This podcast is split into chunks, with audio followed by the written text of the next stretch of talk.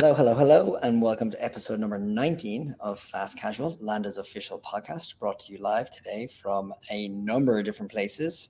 We're in New York City, we're in California, and we're in Toronto, Ontario. Uh, my name is Alex Mann, and I'm your host again, and it's great to be back after a one hour break. Um, as I like to say, every restaurant has a story. And so, without further delay, let's get this show on the road.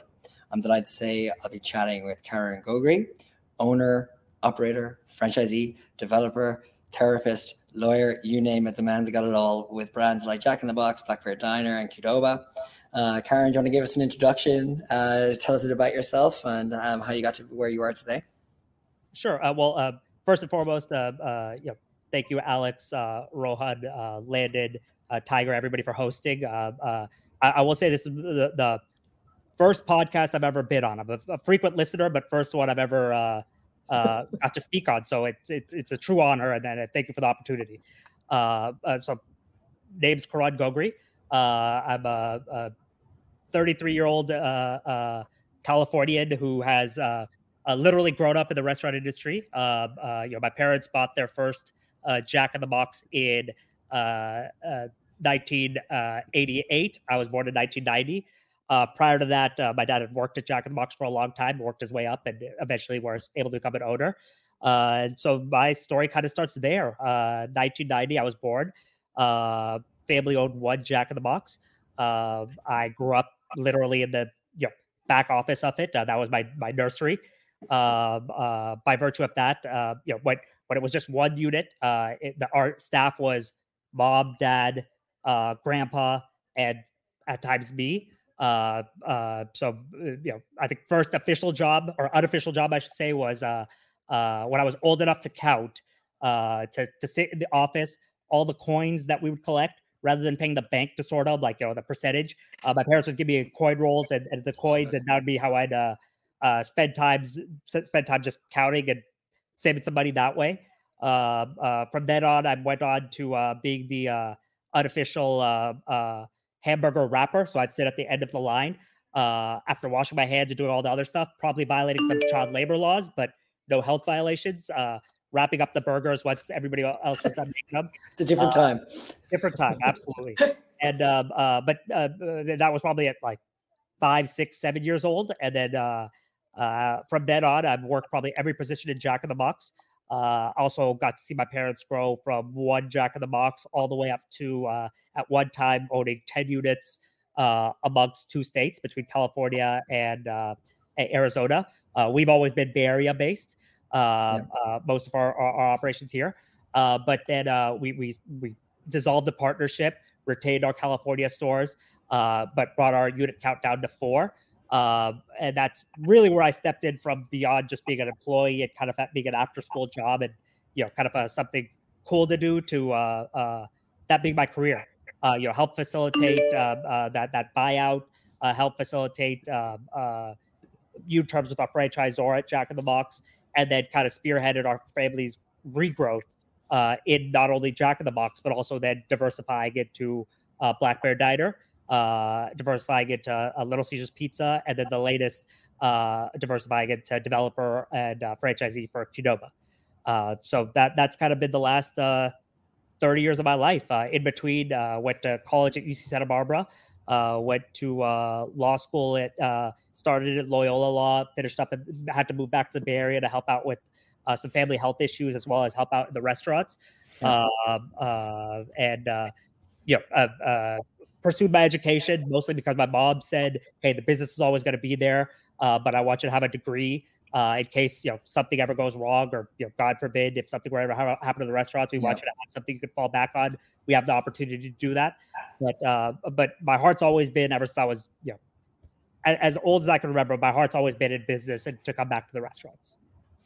I mean, that's unreal. And you know what's interesting is like we've spoken to a number of different people who've kind of gone into family businesses as well and just like you know it sounds like what a we were just talking about it just before we came on you were using the word incubator it's like the house you're in right now is almost like a startup incubator and you guys have like grown insanely over the last number of years i mean like so many locations i guess my question to you is like do you feel any? What's the kind of pressure you feel coming in as the sort of the millennial into the parents' environment? You know. Sure. Sure. I mean, I, again, I, I think uh, uh, you grow up and eventually you learn it. You learn terms like nepo baby, and you, you know you get the silver spoon, and you know the assumptions that are made about you. Uh, yeah. And and, and I'll, I'll be candid. Probably not all of them are true, right? Uh, uh, uh, you, you're afforded a lot of opportunities uh, thanks to the hard work the generations before you put in. Um, uh, so you know, it, I look at it two ways. Uh, on one hand, it's it, it's one of the biggest blessings right? It's it, it, that, that, first and foremost, right? You, I got to see uh, the American Dream firsthand. Uh, uh, you know, I, I, know we spoke about this uh, in the past. I've spoke to Rohan about it in the times we crossed paths. Uh, you know, my, my my family story, even before I was born, uh, my my dad uh, was apprenticing to be a tailor in India. Uh, yeah. My grandpa was uh, owned a little shop in India. They sold everything and came to America with two hundred dollars in their pockets uh, which I believe it, within three days they were robbed at gunpoint for. So they they literally started, you know, with nothing in the country, uh, found work in the restaurant industry, and uh, you know, uh, you know they'll tell you uh, minimum wage was two dollars when, when when they started, uh, and to see that those humble beginnings uh, to now, uh, and, and it, as much as I've gotten to help out and be a part of that growth, to witness it and to learn from it, uh, that you know, I, I, I say I, I got to go to law school, but I got a free MBA just being yeah. around. So that's a huge blessing. Uh, you, are not wrong in that there's a pressure there, but I think the pressure is is you know you're you're standing on the shoulder of giants. You know, my grandpa sacrificed everything for his dad for my dad to have that opportunity. You know, I know what uh, my parents sacrificed for me to have this opportunity. That you know uh, they, they had to work 20 hours a day at the first unit they they bought so that today we can now acquire units and build units yeah. and and do those other things. And uh, uh, still to this day, that's why I, you know, if we open a new restaurant, as long as as long as they need, I'm still working on the floor because I know what they gain from having that experience and, and, and the equity it builds in the people around you. Uh, and, and, those kind of macro lessons are are the, are the blessing, and the the uh, uh, pressure is just you know. I, I, always feel like I'm indebted to the time and the sacrifices that Grandpa made, that mom yeah. made, that dad made, uh, that my little sister made, that everybody made, so that we could be in this position for me to be at the helm of such a uh, uh, uh industry. Totally, and it's actually amazing, and it's funny. Like I think about it a lot. Just like I mean, we all think about that because we're all in our thirties now, or that's we're all in our thirties. Yep. Um, is like you know your our viewpoints. You know, in the sense that you know you guys are what first or second generation like immigrants. You know, obviously I'm not even from here, but I think about it a lot in the sense that like you know how does your sort of like viewpoint your your back your education background coming into a family business like that sort of like insider outsider almost like having that sort of difference? Do you, like how do you how do you what's your kind of take on that essentially? Like when you think about like you know you've got that education you got that background and you got the family business and how do all these viewpoints collide for success yeah, I, I, would say if, if there's one thing that uh, the, the, the the biggest upside and the biggest downside to to to a family business that's multi generational, in my experience, is is exactly that. It's one the interpersonal dynamics of you know uh, a family, right? You, you, listen to mom and dad. You, you know there's a, there's a pecking order. Uh, on the flip side, I grew up also being the target consumer for 90% of the brands that were involved in, right? Yeah. Uh, the millennial was where, you know, 18 to 35 year olds is, is where, you know, uh, most brands are trying to market to, and I'm the consumer. Uh, yeah. and, and, so on one hand, I'm, I, you, you, you get both perspectives and uh, add to that, the adding that, the, the, the uh, influence of technology the the, the changing of, of dynamics in, in, in you know throughout generations uh, and the way people think. It, I wish I could tell you there's an easy answer as to how to make conversations easier. It's something, but uh, I think it, it, also it's a huge benefit. Yeah. Uh, uh, uh you know, uh, uh, it, you, you learn from the lessons of the past. sometimes it's you're learning from other people's mistakes. Uh, a lot of times you're learning best practices, right? Like I think um, uh, a perfect example of this is so in the dynamics of our family business throughout my life, um, uh, yeah, but my dad was a boots on the ground operator.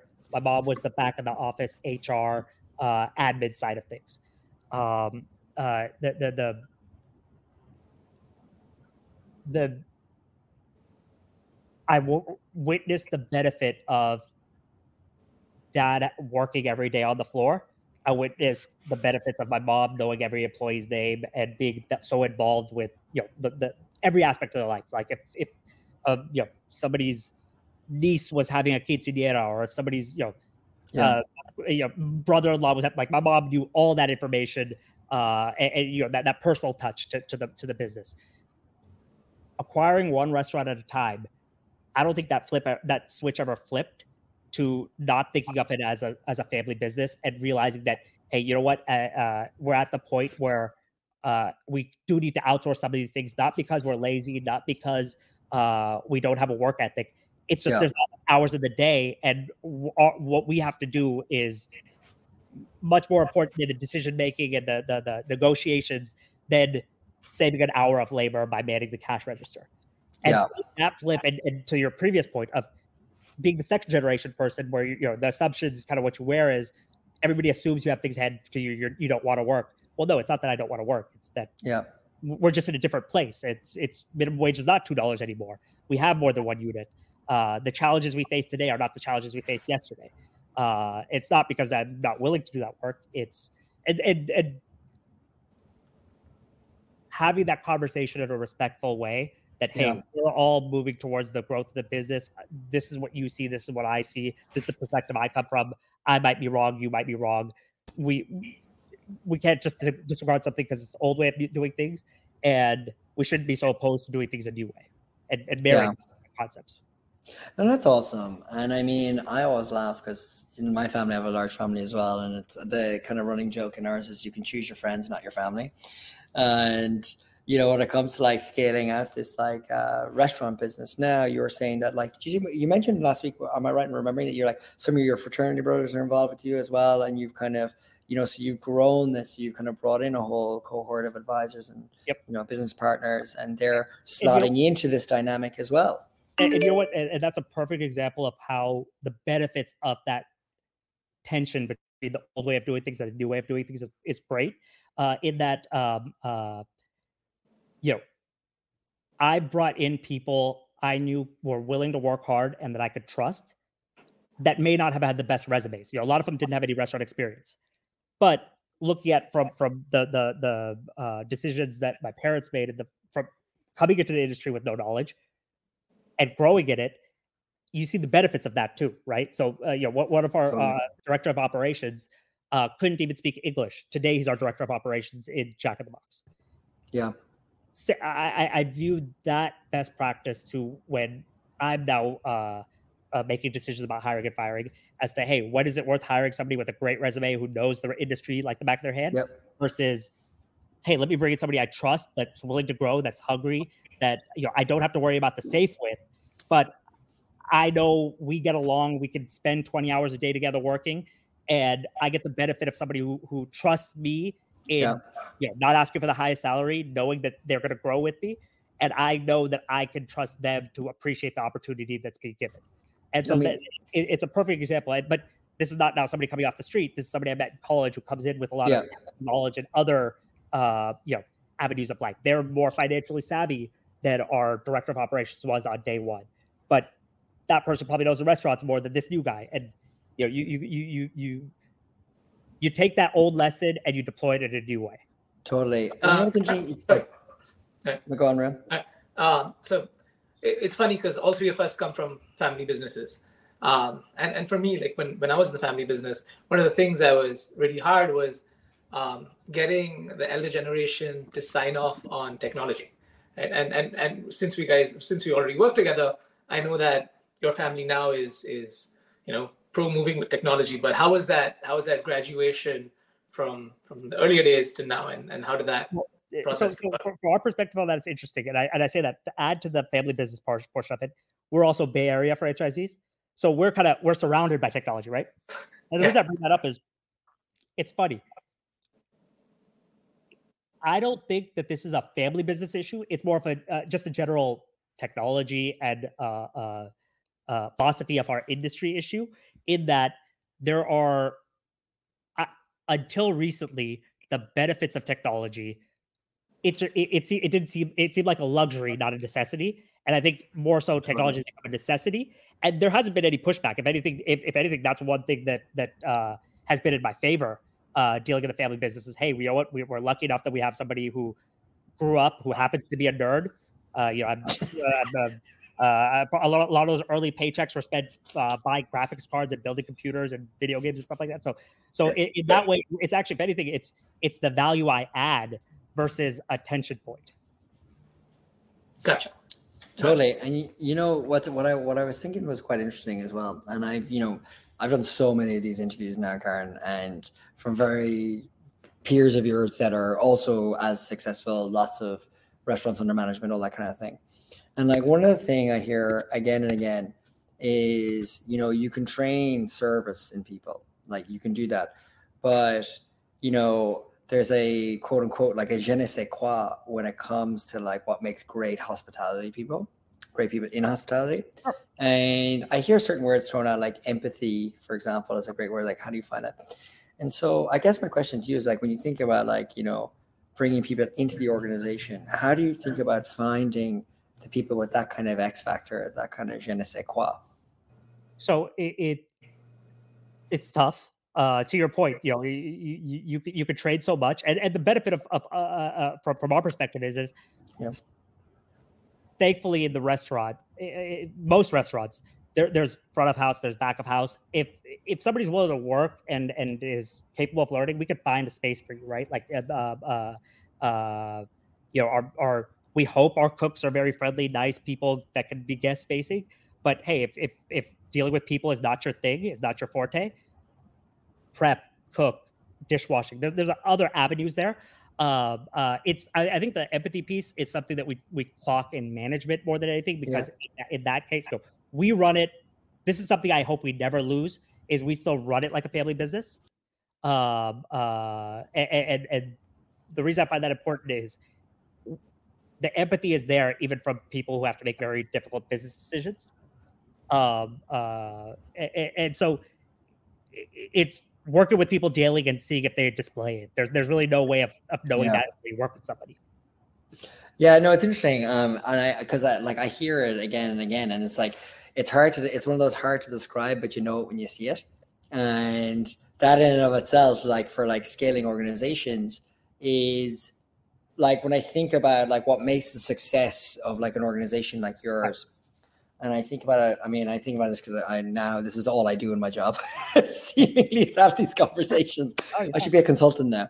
But one of the things is that like what's what I think separates it. I'll give you an example of what I heard. I had a call yesterday. I did a podcast yesterday with uh, the head of operational excellence at Dave and Buster's, and we were talking about like what makes sort of like it has a have its own X factor. There are like 200 locations, 150 Dave and Buster's, and 50 more other they bought another brand and we were talking about this and we were like you know what is it that like get, lets them get to that scale you know like in the sense that like you know somebody can copy arcades and food like anybody can and we see them in one-offs everywhere but to hit 150 takes more than just like copying an actual like format yep.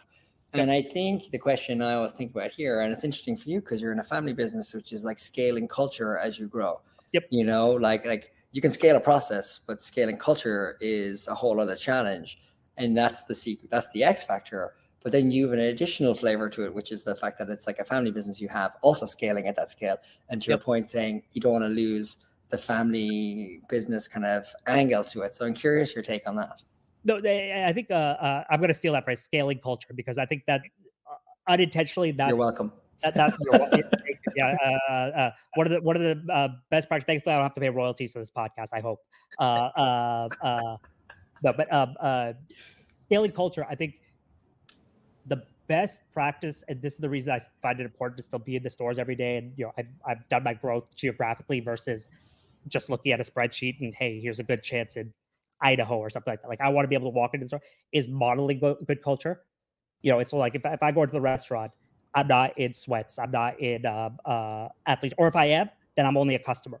If I'm coming in as a like so, that's all to say that that's why I I value people in my senior management being people I generally enjoy working with every day because you want to be around them.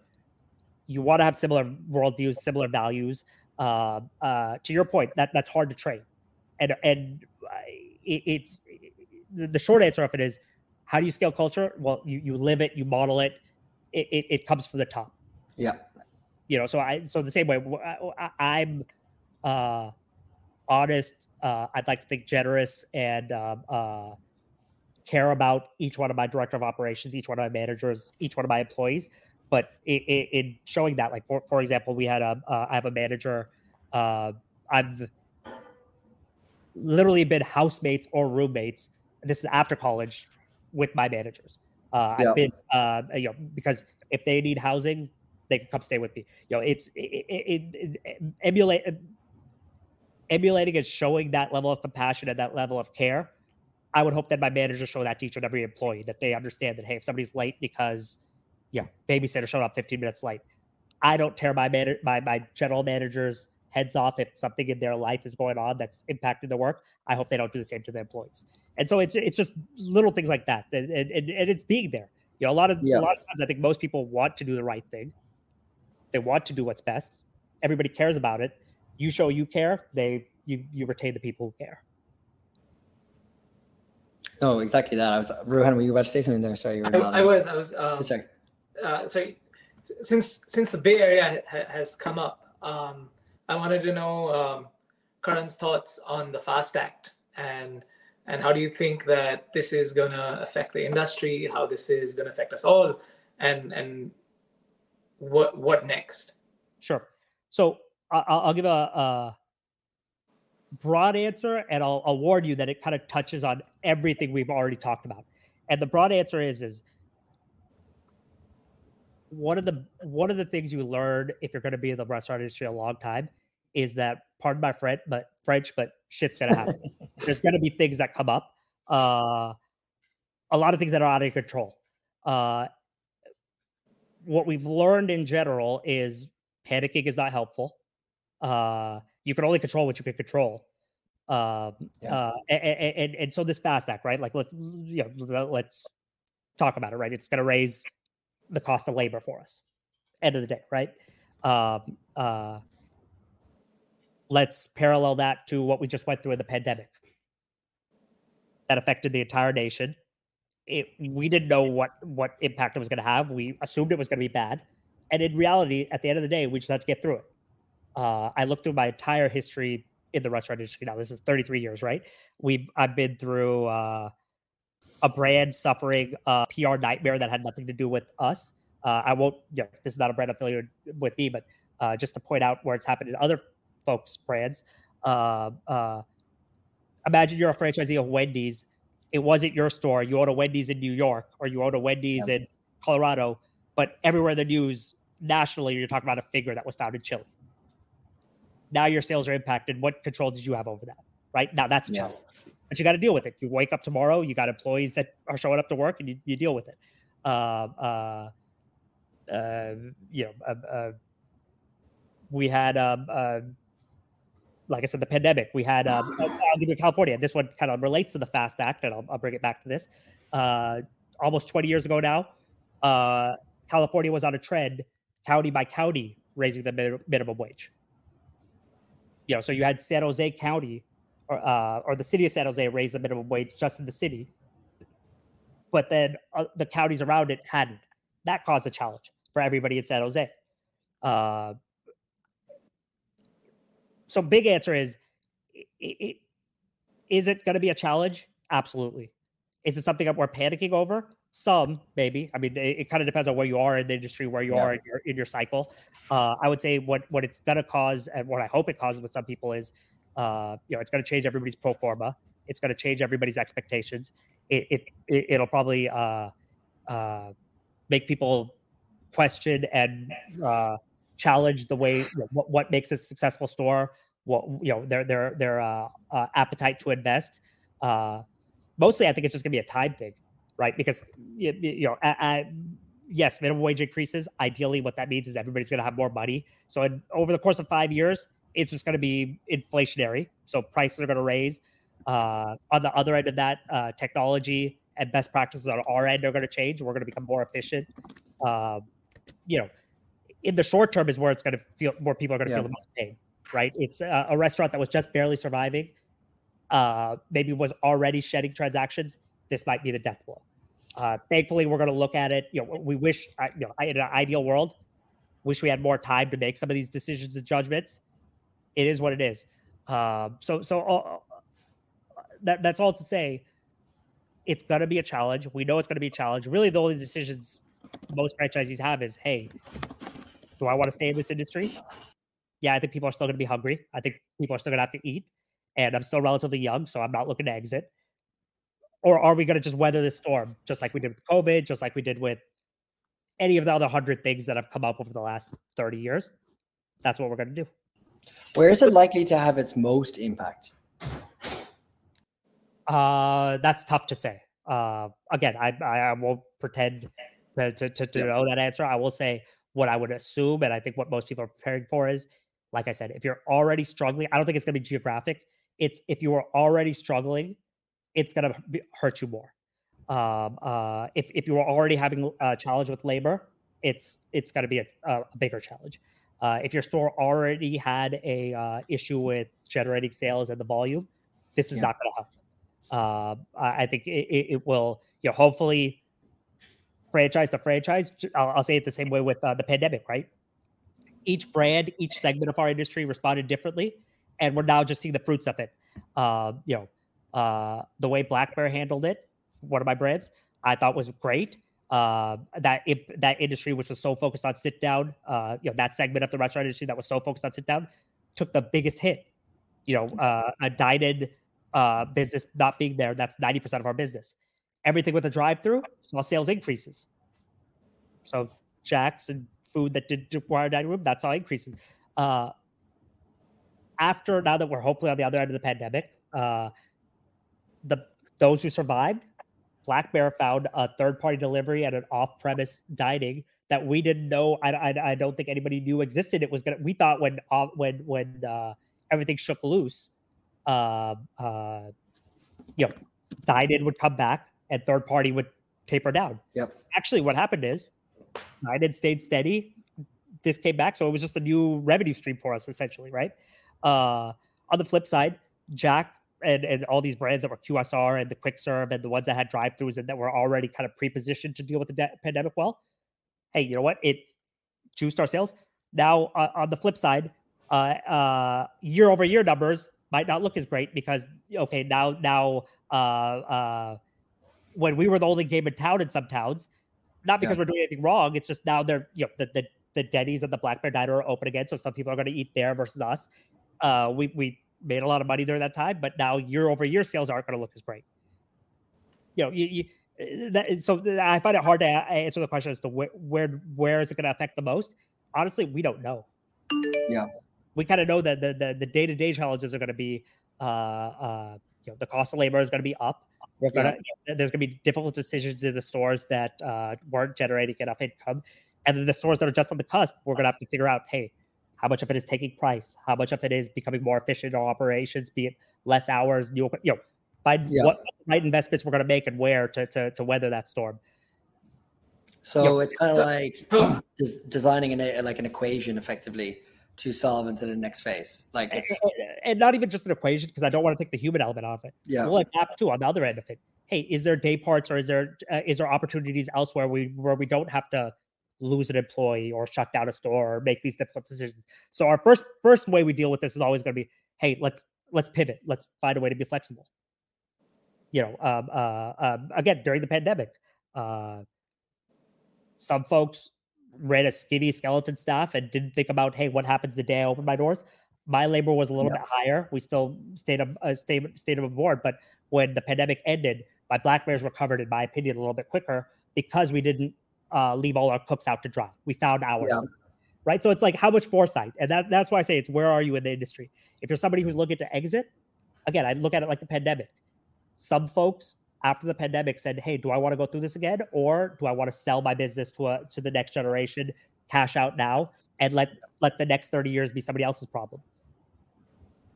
That might be a decision some people make. So for me, as somebody who's going to operate for the next years, it's just how do I survive the next couple months, year that we figure all this out, and we yeah. will figure it out. We always have. And again, like I said, my cornerstone to all that is you're not going to out innovate hunger. Right? There's not going to be an app. There's not going to be a, a, a, a you know, uh, we're we're not going to boycott Twitter and then go on to post or you know, it's not going to be that. It's, you, you we're going to quote you on that, right? so, so kind of to your point, right? Uh, there, there were two really important key takeaways that I took from what you just said. Um, one was um, it seems inflationary, and and two is the stores that are struggling um, might struggle some more. So does that mean we're going to see consolidation um, in in the fast and the QSR space? Most likely, most likely. And but again, and I would say that that would happen because of the FAST Act. That could happen. That happened during COVID. You, you'll you'll see that happen a lot. I, now now maybe and this is uh, uh it ties in to landed uh for better or worse in that you know a, a, from a day-to-day operator you know my managers are going to feel it because of the interim their labor uh, and, and you know the, the, the formulas of the day-to-day decision making they have to make to stay to keep labor in check that's going to change. And i will say what the tough part about about uh this happening and jumping up so quickly this quickly is not that we don't want to pay minimum wage and i, I harken back to uh when they were doing county by county when they were doing it county by county, most of the franchise committee, what we were saying is, hey, you know what? Do it nationwide just so everybody's playing by the same rules. Yeah. Right. So now everybody has to make these tough decisions, right? The brands that are doing well versus the, you know, yeah. it, it, shouldn't be just one. You shouldn't be able to drive five minutes and find the, uh, you know, I'll, I'll tell you what happened when it was just happening county by county. Everybody wanted to work at my store because the minimum wage was higher, but they wanted to shop down the road where the prices were lower because the wages there were lower right? So it didn't solve the problem that people try to solve with the minimum wage, which is to let people live in the communities that they work in. Yeah. That challenge is not, I don't think is going to be solved. What the actual challenge is going to be for us is in that short term, how do we not lose good talent? How do we recruit good talent? Because now, typically, what would happen is if I'm hiring, if you have experience, chances are you can negotiate a nickel more on your hourly wage. Our tenured folks are going to expect expect a raise because if you were making $20 an hour as a shift lead and now that's $20 an hour yeah. for the person who walks in the door with no experience, that's just what anybody gets. Now my price of that shift lead, my first thing is let's make sure they're getting paid what they feel they're worth. And it's going to make recruiting a little bit harder because now it's if I'm paying that much until the price and everything else catch up, now I need you to already have a resume. Now it's harder to hire the kid out of high school who is this is their first job and they were going to learn a lot of these things so that later on in life they can earn what they need to earn to raise a family of four. It takes away that in the short term, it's going to take away that margin for us to do. Yeah, but I would say inversely as well, um, it would also create a fluidity in the market again because other people are looking for those roles as well. That too, and, and, more people have money in their pocket to spend. So yeah. it's just you know again, and that's why I say in the short term, it's just while all that settles out, there's going to be day to day challenges because of course yeah, by my my uh, uh, sales tax, by property tax, by yeah mortgage. None, none of that is going to care about waiting for all that to catch up. So in that much, the the the labor, the increase that the percentage of labor is going to put on my P&L is going to be felt across the brands. How we deal with it uh, is going to be case by case basis. Be it where you are in the industry, are you looking to exit? Are you looking to sustain? Are you looking to grow? But uh, but Alex, to your point, you're right. It it while we figure out uh, you know is it going to be more more folks looking for those roles? Is it going to put more is it going to make our industry more uh more palatable? Uh, is it going to yeah. increase people applying? Prob- who knows? While we figure that out the day-to-day challenge is going to be hey making rent tomorrow making payroll tax the next day you know all that stuff. But again that's always there's a hundred things that could cause that for any given operator. Yeah. Yeah, yeah. totally. So Ruben, did i interrupt you there? No okay no but it's interesting you say like, you know, like impacting the day to day because like one of the things I'm definitely hearing is that like there is a big demand for people coming back into hospitality, that there's like rebound hospitality. There was a phrase somebody used, and I wish I could remember what it is right now. But it was like um, a type of rebound hospitality in the sense that people who had left during COVID tried to go to, you know, online schools, tried to, you know, reskill themselves. They still have that certain sort of affection and love for the hospitality in and of itself and want to come back into the space But before so, like, the FAST Act, that was me, right? I, I made fully yeah. I could go be a lawyer, but I, this is this is where I'd rather do. Yeah, exactly. And I feel like you are one of a lot of people that are like coming back in because there's a magnetism, there's almost like an affection and a love for like hospitality, which. I think like you know ultimately you know I hear a lot about um, from a broad spectrum of operators from fine dining to like franchises to resorts to hotels is that like you know competing on wage almost is like not enough to compete for the best people. No. That like well, the best you know i go in, in general in, in, general i think that the, the the the what we've learned in practice and in day to day and, and an old adage is you know you don't leave a, a, a, a you don't leave someplace you enjoy for a nickel more. You know, typically, and, and same with the consumer. You know, most people, if you if you increase the price by a nickel, if you're providing good service, good food, all the other things, th- that's not really changed. Now, one caveat to that, I, I, we make this joke all the time. You know, a while back there was a lot of uh, uh, uh, there was a high demand for government work for construction projects and whatnot going on, and there were this is long ago, and they at the time the starting the way they were advertising it was uh, twenty dollars an hour we were joking like our employees that that said, "Hey, I can't take, I can't not take this opportunity." We said, "Nope, please yeah. go." Only thing we, only thing we can tell you though is your hours they might not be here when you come back. Now, and, and the reason I bring that up is is beyond the the individual decisions people make uh, for their own, you know, what they need tomorrow or what their personal financial situation would be one thing about the industry writ large, which I think a lot of people appreciate and can, um, if they're discerning, can figure out about it is it's I think what is still the last meritocracies left in terms of how hard you work is typically how far you can go with yeah. very few barriers to entry. And I think there's something exciting about that. You know, I think it's you know you you could be a a high school dropout from India. That exactly and, and become a multi-millionaire. You know, uh, uh, folks bigger than, than us that, that started the same day or in the same position are billionaires now, right? Uh, uh, that that it's in a way, and I, perfect example. I'll, I'll like this even back to the FAST Act. Not to get political about it, not to get anything else about it, but let's say the the the, the, the, the, the if the goal of the FAST Act was or, or, or, the minimum wage is to make sure that people can raise a family of four. I think the restaurant industry kind of solved that problem of creating a, a career that could sustain not only a family but build a legacy if you were willing to work. Similarly, I think you hear so much about you know uh, the need for diversity, inclusiveness, and everything, right? Without trying, with no quotas, it just so happened that I believe right now, of all the managers I have, I would say probably 70% of my management and senior management are women not because quotas, not because it looks good, not for PR. It just happened because we don't discriminate based on race, gender, you know, uh, any other, you know, uh, you know, uh, protected or unprotected class. Yeah. If you're willing to work, you could go as far. And, and not to sound like Gordon Gekko, but that's the benefit of you know, greed is good, right? Is if you're working and making money, who am I to care about what you do in your free time, right? Well, I, I, think you did right. I mean, I had um, last week on the call, I had um, the head of um, leadership um, development training at Chick fil A corporate. Yep. And one of the things they talked about was like, you know, these sort of artificial ceilings their processes originally had, which was you needed a college degree to basically own one. And to your exact point, I mean, you know, on the topic of like how many more industries are left that can be as meritocratic as sort of the restaurant business. That's true they couldn't but there were so many great people that probably were likely could never own one of their brands because they just put a ceiling that was you needed a college degree which you know now we know is at least uh, especially in hospitality is kind of almost like irrelevant i mean not to say relevant it obviously helps but like it's not a key indicator of what makes somebody great at that job versus not sure and, and, and even that and there's the day-to-day rush of it all right like I, again i this is where i said like it's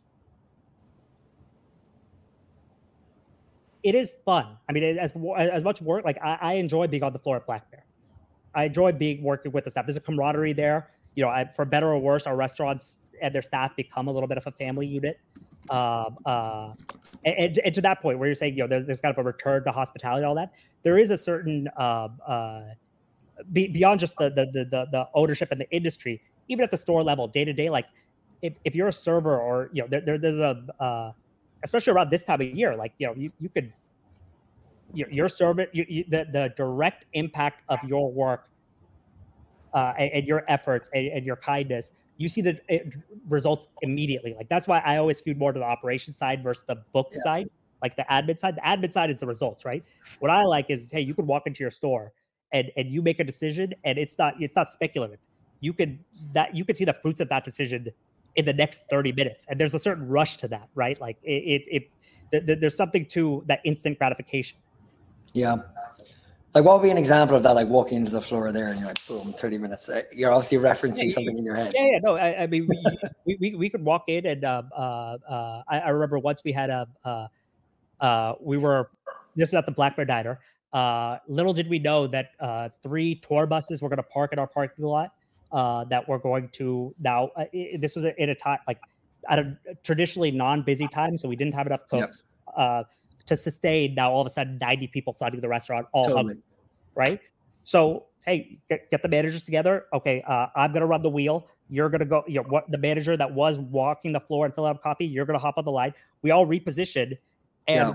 If I didn't happen to be there, or if somebody didn't know how to make those key decisions, eh, you might not be able to get all the sales but in making those shifts and, and in real time, or like being there on a busy Sunday and realizing, hey, this person's struggling, let's rearrange things, and then seeing that, uh, you know, uh, uh, the ticket times go from 30 minutes down to 20, down to 10, and yeah. seeing that benefit from the little tweaks you make, the subtle, uh, uh, probably petty desire of being able to say "I told you so." Uh, all those things are kind of it's it's fun to deal with that kind of stuff. It's interesting. You remind me. We use there's an article we kind of send around to new hires here all the time um, that uh, quote my old boss wrote, and it's called "Giving Away Your Legos." And and other startup commandments. It's a really powerful link. I'll send it to you afterwards. Shout out to Molly Graham here. Uh, but like one of the things is like you know when you're in what makes a successful organization to move fast and to actually grow quickly is being comfortable with the uncertainty being comfortable with the flexibility and having great leaders who are comfortable at that that are willing today to do this job that's your job spec but not to be wedded to your job spec because you might be asked to do something over here and it's interesting because you didn't say it but it quite clearly is that you've had great people on the floor in yep. that restaurant who yep. are comfortable with that uncertainty. Yep. Clearly, 90 people are coming into a restaurant can phase a lot of people, but you've yep. obviously assembled a great team of people there that were willing to say, I'm going to be on the floor right now.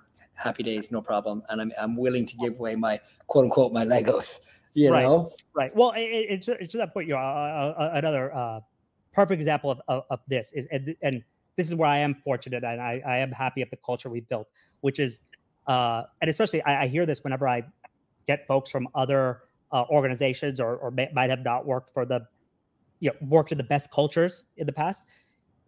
You know, the, the one thing I make sure is none of my managers. Are, I, I remember when these things happen, that being busy is a privilege. You know, that yeah. folks walking into the restaurant is a privilege. There's there's some people there. I mean, there's going to be restaurants like right now in the past who wish they had, you know, uh, a, a, line out the door and making everybody work hard. So, it, it, and I bring that up to think, you know, a, a, perfect example of this, like making the little tweaks in real time and, and learning from, from uh, uh, learning from challenges. Uh, you know, our, our my Black Bear Diner at El Cajon, uh, we opened uh, not too far away from Mother's Day. Now, probably the two highest sales days for any given Black Bear are Mother's Day and Father's Day. Just system wide, those are very popular. It, it, happens to be a brand that, that does a lot of business on those days. Yeah. Uh, and, and unfortunately for us, our first Mother's Day was six weeks into our opening, which is about the amount of time it takes to really get a store in place. Yeah. And we did crazy sales, but it was probably one of the most grueling. I mean, we had a manager who didn't who didn't know what they were expecting. Yeah. We, we tried our best to, to, to coach them and all that. So between that and Father's Day, Mother's Day, again, pardon my French, kicked everybody's asses. I've had days like that where I've had managers turn in the keys. Everybody in that restaurant said, okay, we're going to, we can either feel down on ourselves or learn. By the time Father's Day rolled around, we, we did a lot of the things you mentioned, you know, kind of went against the grain. we we we had extra labor. We kind of you know we did some counterintuitive things that that all that six weeks of training told us not to do. Uh, and then we were one of the highest sales on Father's Day and one of the smoothest days.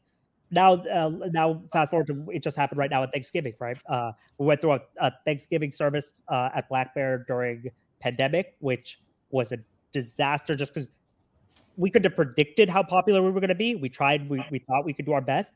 We took yeah. our licks, we learned from it. Um, uh, fast forward to this year, uh, uh, I think across the board, everybody was very successful, but my unit happened to be uh, highest sales in California. So it's it's just and the virtue of that is is everything you said. It's managers that that take challenges and and, and that culture of, of appreciating that challenges is just opportunities. You know, uh, uh, not, not to be down on themselves, to learn, to not get discouraged, uh, and to be flexible. You know, I think um, yeah. Uh, some of the best successes are, are, when you're not following the the prescription, but you're kind of innovating and and, and, and, and being on the floor, learning, and then implementing. Totally. Um, I guess before I come to wrap this up, I'm like, Rohan, is there any final questions from you? Um, I don't know why I said it like that. none, for me. This has been, this, this, has been fantastic. Uh, thank you, thank you so much, Karan. This was a fun conversation. Nothing else from me, Alex. All right, great. Well, Karan, seeing as we're in a festive giving Mac season, is there any nugget that you want to highlight what you said here in this conversation or anything you want to say just to people listening, you know, about your management style or about the FAST Act or anything in between? Uh, well, uh, I would say um, uh, it's again th- 33 years in the industry. I, I, would do it again. I hope my, my kids do it. Uh, uh, none yet, but hopefully my hypothetical kids will, will love it as much as I, I do. Uh, you know, make sure if you come into it, just like with anything you do, come into it because you want to do it. You know, the, the other end of that is, you know, my little sister, it wasn't her passion. Uh, and, and, thankfully, my, my parents were, were wise enough to not force her to join. Uh, it, it, but like all things, if, it, if it's a labor of love, there's a, there's a good living to be made. It's a fun industry to be in. And uh, uh, thank you know, Landon, thank you, Alex, thank you, you know, uh, Rohan, Tiger, everybody for for the platform and the opportunity to tell my story and to uh, uh, you know uh, be my therapist for a day.